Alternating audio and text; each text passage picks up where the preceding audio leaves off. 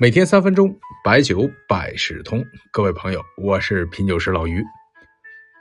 咱们之前说过白酒起名的规律，比如说以诗词作为名字江船买酒白云边，白云边，或者是以地名为酒名，苏酒、皖酒、京酒，还有以名人的名字太白酒、文王贡酒、杜康酒等等。那最近这几年呢，一些新品牌的命名呢也非常的网络化，比如说像江小白、一坛好酒等等等等。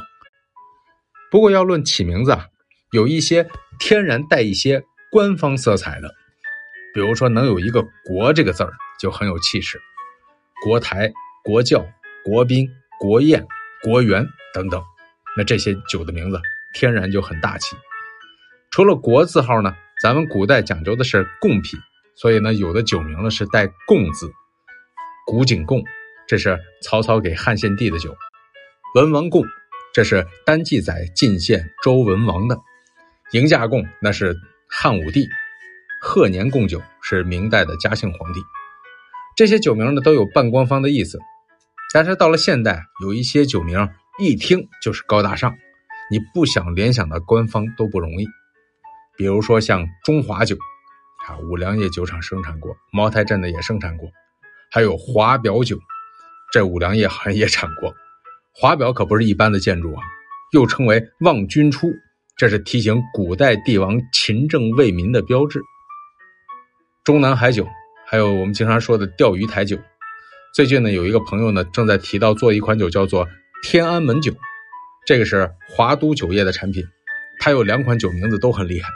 一个叫做承天门，承天启运，受命于天；一款就是天安门，外安内合，长治久安，是不是瞬间就高大上了？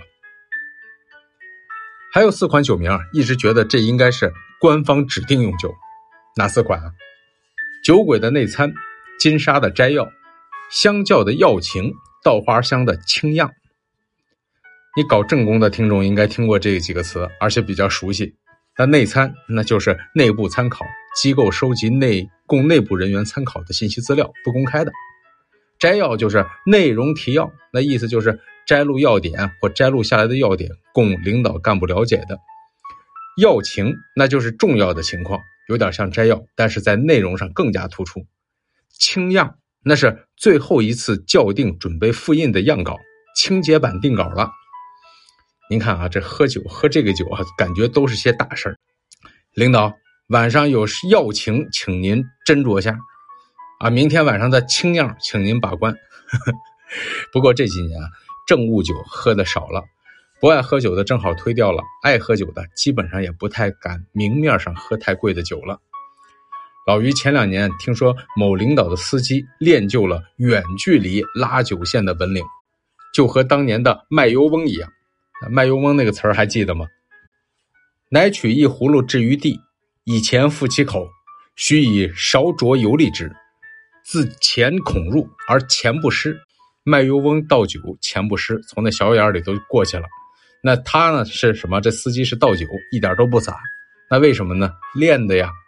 领导平常喝那酒超标，从来都是让司机在车里等着，要用酒了打个电话，然后呢直接呢在车里边倒到矿泉水水瓶里边再上来司机呢现在是滴酒不洒，这叫什么？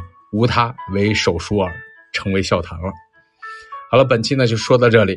对了，咱们最近的节目的收听量有些下降喜马拉雅把优质人文主播的荣誉都给去掉了，拜托各位得空帮我转发转发，谢过大家。春天来了，祝各位把酒祝通风，且共从容。垂杨紫陌洛城东，总是当时携手处，犹辨芳丛。